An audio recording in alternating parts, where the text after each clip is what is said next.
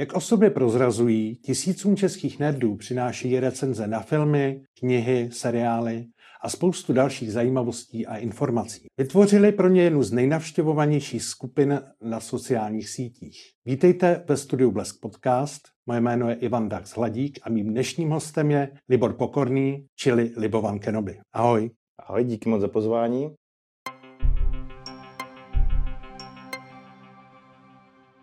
Já bych jenom asi, jestli můžu, na to navázal. Já si myslím, že především přinášíme těm našim fandům spousty humoru. Tím se odlišujeme od spousty asi i jiných podobně zaměřených projektů, který se zaměřují na ty recenze, ty novinky. My na to jdeme přes randu a u nás je hlavně spousta memů a spousta legrace a řekněme nějakých trefných poznámek k aktuálním, možná i neaktuálním trendům. Děkuju, vlastně si to řekl za mě a já jenom dodám, že ty jsi vlastně jedním ze dvojice kluků, který založili a provozují, ho taky představujete, multimediální prostor jménem Nerdopolis, ve kterém se věnujete popkultuře, fantastice, sci-fi, komiksům. Eh, kdy vás vlastně napadlo, že byste se podělili s dalšími lidmi o to, co vás samotné baví? Já bych se ještě vrátil na začátek toho, co jsi říkal k tomu multimediálnímu prostoru.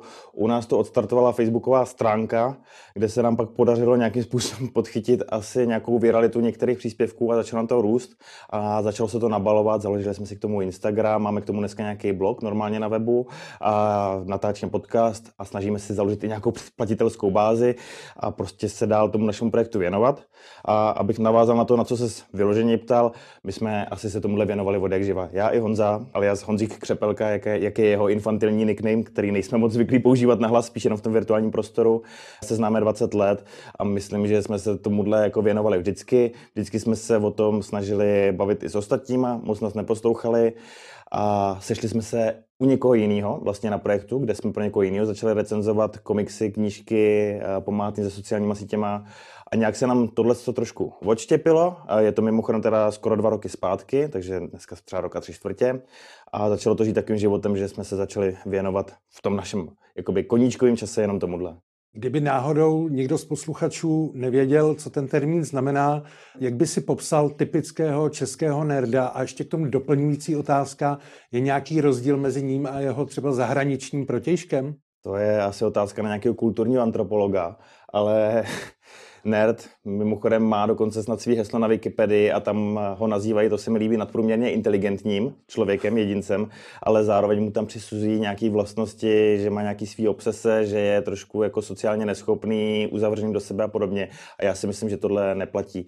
Ta subkultura nerdství celkově to glorifikuje seriál Stranger Things, kde ty kluci jsou vlastně ty mimoni, kteří jsou vytlačení z toho kolektivu a baví se tím svým dračákem a takovýhlema věcma, ale to to dneska neplatí. Dneska tahle bariéra padla, nejsilnější franšízy prostě v popkultuře jsou Star Wars, Marvel a protnul se to do celé společnosti. A jestli rozdíl mezi českým a zahraničním nerdem, já si myslím, že dneska už není a to nerdství se dál nějakým způsobem štěpí a máš nerdy, který radši čtou komiksy, máš dneska nerdy, který radši koukají na ty filmy, máš nerdy sběratele, máš nerdy, který se o víkendu třeba věnují LARPům, jezdí v cosplayovat a Bůh ví co ještě. Dneska už si myslím, že se to nedá škatulkovat úplně.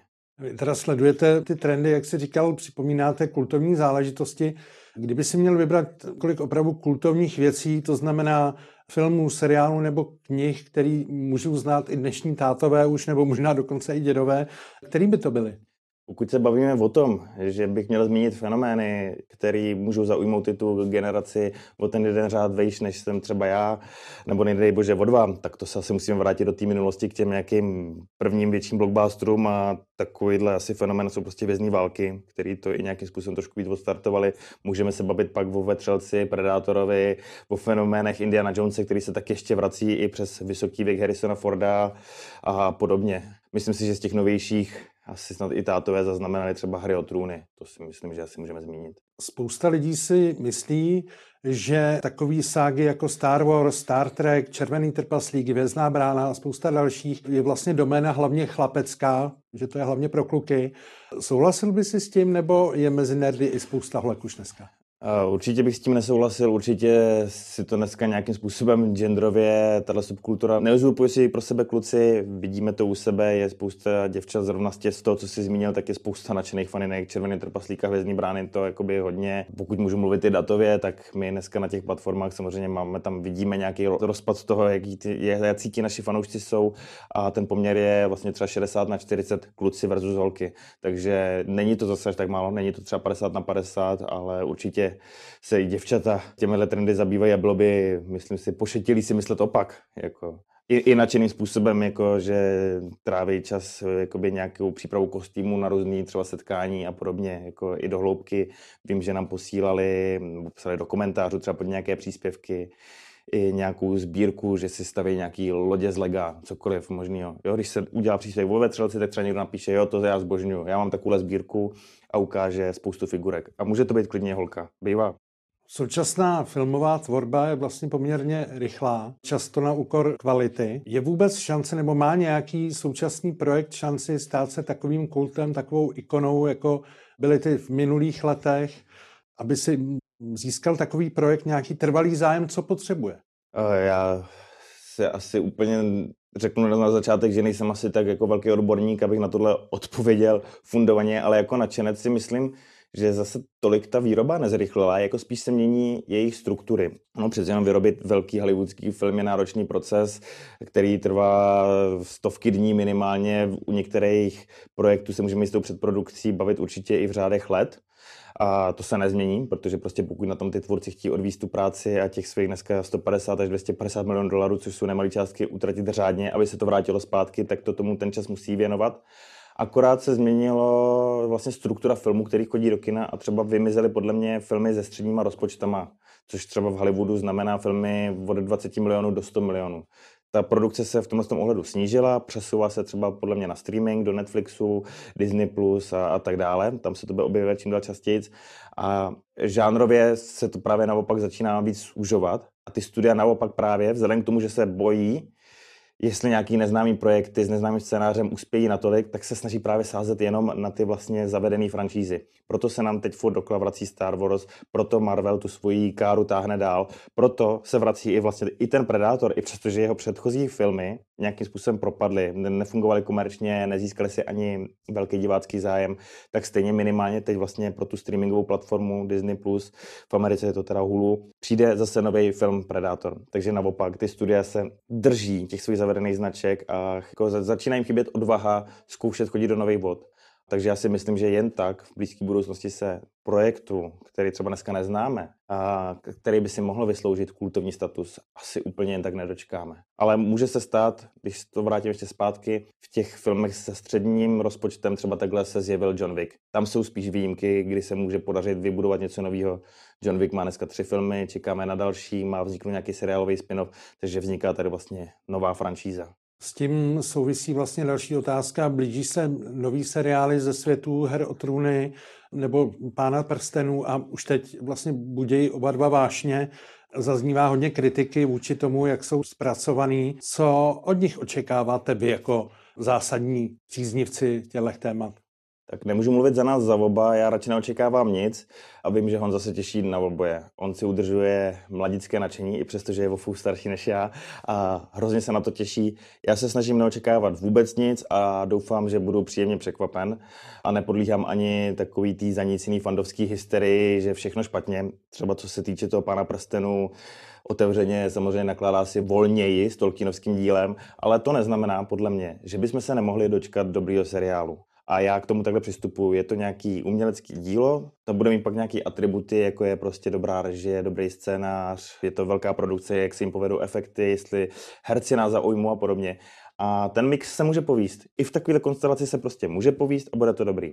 Hry o trůny to stejný, tam je to velice zajímavý případ, kdy se bavíme o světě, který vlastně spisovatel, jeho duchovní otec, není schopný u sebe na tom papíře dokončit, ale začínají vznikat vedlejší projekty, který on už nemá třeba úplně pevně v rukou, i když nějakým způsobem na to dozoruje, a my si říkáme, kam to dovede.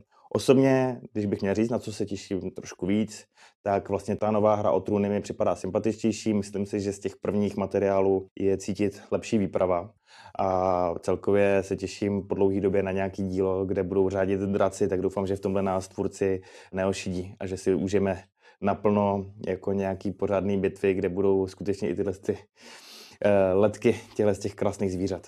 Když eh, se tě zeptám na takový tvůj vlastně soukromý názor, jestli máš dojem, že nerdi jsou až příliš přísní a nesmlouvaví, co se týče původních myšlenek autorů, a jestli by neměli třeba dovolit současným autorům větší volnost v té tvorbě, určitou autorskou licenci, kterou oni vkládají do těch dnešních projektů, které vycházejí ale z děl, která jsou desítky let stará.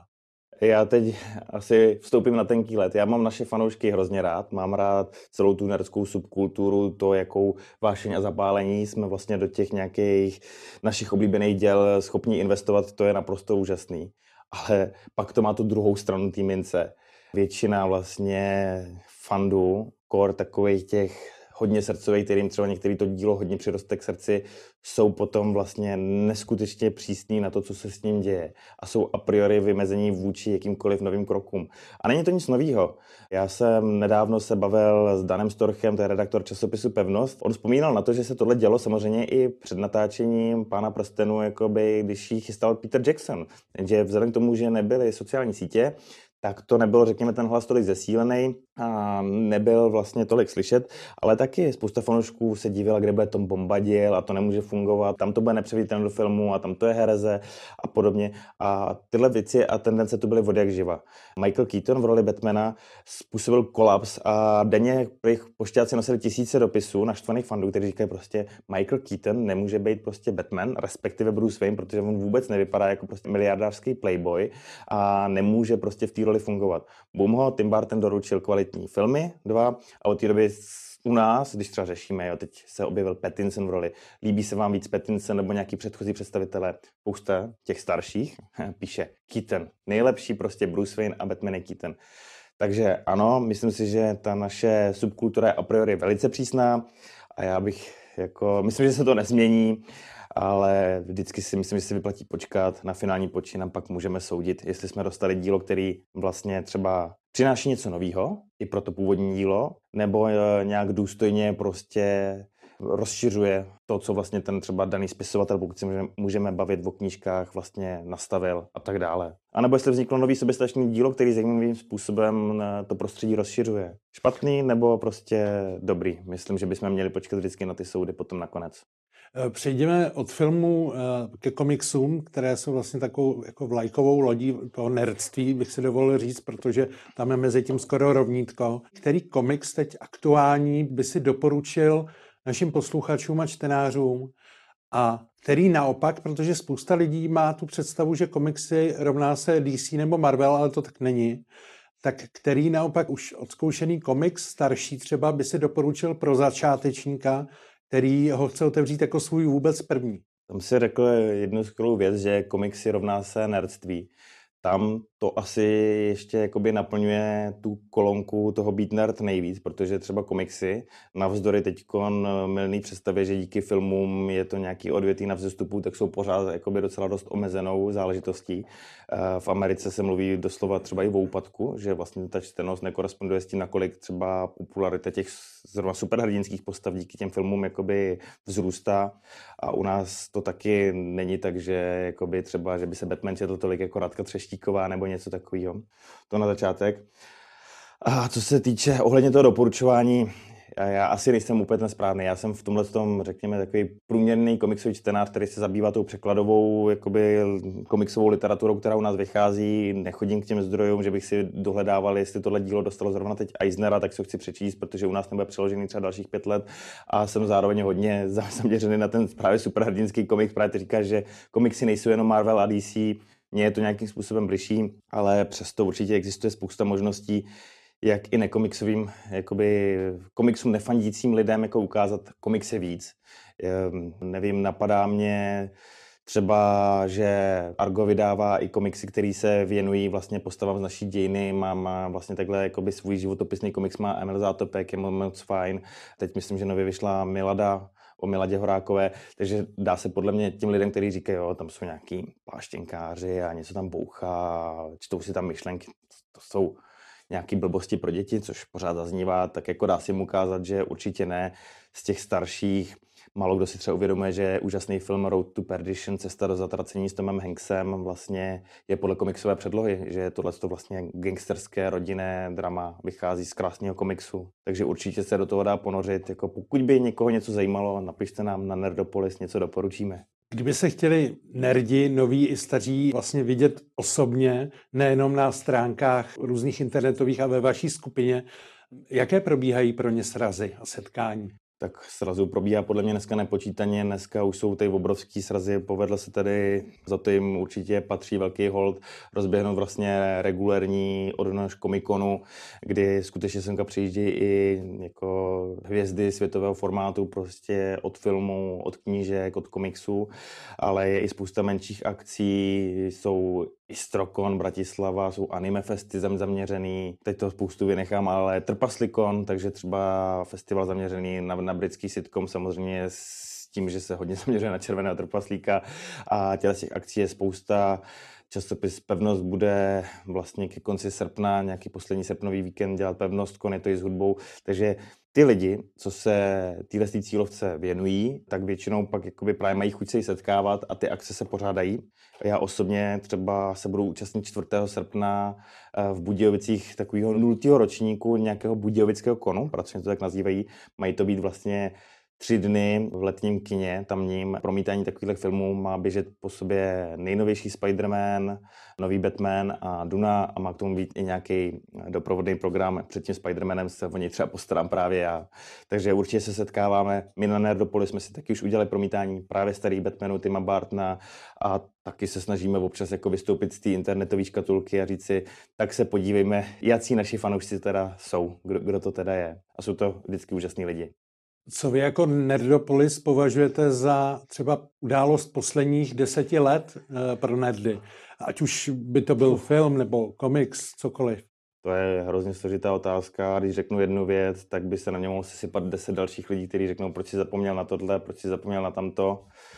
Osobně v těch posledních deseti letech asi je největší událost vlastně vznik seriálu Stranger Things. Jestli jsem říkal, že do kina se jen tak asi na nějaký nový odvážný film, který třeba začne budovat celý nějaký nový svět, jen tak nepodíváme, tak vlastně Stranger Things se to povedlo. Bratři Dafrové dostali důvěru a přinesli do televize fenomén, který prostě s nějakým charizmatem sobě vlastním přinesl univerzální dílo, který dokáže promlouvat vlastně k lidem, kteří jsou starší, protože je tam ta krásná nostalgie těch osmdesátek, kterou někdo, když to řeknu blbě, prožil, na někoho ještě dejchala, protože u nás, já jsem třeba 90 dítě, ale 90 u nás znamenaly pořád ještě 80 takže protože se teprve to, co tehdy vzniklo, k nám dostávalo, poznávali jsme to. A zároveň to vlastně přineslo univerzální příběh a zajímavý hrdiny, který ocenila i nová generace. A vzniklo kolem toho právě celý nový univerzum, který dneska čítá knížky, komiksy, speciální podcasty a v lidech to rezonuje. Teď jsem potkal nedávno na ulici nějaký dvě holky a už měli trička Hellfire Club. Takže to je prostě super. Takže to je něco, co podle mě nejsilněji prosáklo teď zpátky do společnosti z té naší nerdské subkultury. A kdybys to měl teda na závěr schrnout, co je tak báječného na tom být nerdem? To je zapeklitá hlavolamka, co jsi teď vyslovil já nechci tady dávat nějaký koučovací rady do života. Já si myslím, že pokud jste nerd a baví vás to, tak víte moc dobře proč. Pokud někdo říká, já nechápu, proč čteš komiksy, já nechápu, že tě baví jenom tamhle ty filmy o superhrdinech, já nechápu, proč čteš ty divný sci-fi o mimozemštěnech, fantasy o kouzelníkách, mohl bych jmenovat a tak dále. Proč se převlíkáš za někoho pro cosplayery? My víme, proč nás to baví. Řekl bych, nenechme si to brát, ale to platí univerzálně. Každý, kdo má svůj koníček, tak ho dělá proto, protože ho to baví, takže univerzálně bych řekl, prostě pokud vás to baví, tak si do toho hlavně nenechte kecat. Tak děkuji za návštěvu a přeju spoustu dalších rizích nerdských zážitků. Ahoj. Díky moc. A já si jenom ještě dovolím říct, že pokud nás neznáte, budu rád, když si teda Nerdopolis vyhledáte a kdo nás zná, tak tam bych jenom poděkoval díky za to, že nás sledujete a že to s náma vlastně nějakým způsobem pomáháte tvořit, protože je to vzájemný. Díky moc. A já se loučím i s vámi, posluchači a diváci. Naschledanou.